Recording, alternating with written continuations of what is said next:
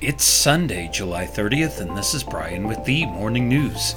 Give us five minutes and we'll give you the headlines you need to know to be in the know. Violent crime is rising sharply in the nation's capital, fueled by more homicides and carjackings. The District of Columbia's mayor, Muriel Bowser, and the D.C. Council have at times been at odds about crime legislation.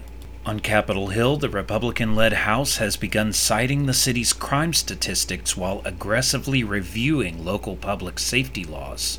On July 24th, the Mexican consulate posted a tweet urging its nationals to take precautions in the city due to a significant increase in crime in areas previously considered safe. Law enforcement and government officials repeatedly point out that overall crime numbers in Washington have stayed relatively stable, However, July has been a particularly bloody month with 22 homicides as of Friday, including murders on the campuses of both Howard and Catholic universities. New police chief Pamela Smith says, I believe I bring a fresh perspective, a different kind of energy, a different level of passion to what I'm going to do, said Miss Smith, who takes the job at a precarious time. Crime in Washington, D.C. is now a national headline issue in Congress. Around the world, Saudi Arabia is set to host peace talks among Western countries, Ukraine, and key developing countries, including India and Brazil, early next month as Europe and Washington intensify efforts to consolidate international support for Ukraine's peace demands. According to diplomats involved in the discussion, the meeting would bring senior officials from up to 30 countries to Jeddah on August 5th and 6th. It comes amid a growing battle between the Kremlin and Ukraine's Western backers to win support from major developing countries, many of which have been neutral over the Ukraine war. Ukraine and Western officials hope that efforts could culminate in a peace summit later this year where global leaders would sign up to shared principles for resolving the war. It comes as the war appears to have reached a stalemate, with neither side able to gain meaningful territory in recent months.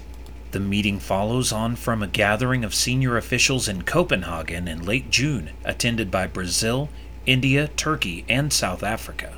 Meanwhile, Iranian authorities are again cracking down on women breaking the country's strict dress code as they try to reassert control over last year's momentous protests that were rooted in demands for more freedom in the Islamic Republic. This week, authorities shut down an office of the country's leading e commerce business Digikala, popularly known as Iran's Amazon.com, after its female staff was seen on social media without the obligatory hijab. They have also reinstated widely reviled street patrols to enforce the country's Islamic dress code and shut hundreds of cafes, restaurants, and amusement parks where staffers were seen to violate it. A police spokesperson said people caught violating the dress code would first be warned, then prosecuted if they did not comply. Despite the crackdown, a growing number of women are brazenly breaching the dress code. The country's morality police force was disbanded months into the protests, which were triggered after a young woman, Mahsa Amini, died after being arrested by the force for allegedly wearing immodest clothing. And back in the U.S., in a ceremony at General Dynamics Bath Iron Works in Bath, Maine Saturday, Navy Secretary Carlos del Toro and a host of other officials christened the USS Harvey C. Barnum by breaking the traditional bottle of sparkling wine across the ship's bow.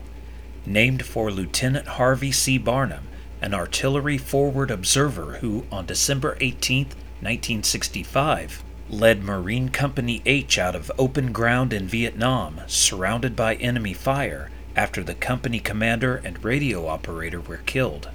For what Lieutenant Barnum did in those next critical hours, the U.S. Navy presented him with the Medal of Honor in 1967. Now, the Navy's newest Arleigh Burke class guided missile destroyer has been named in his honor.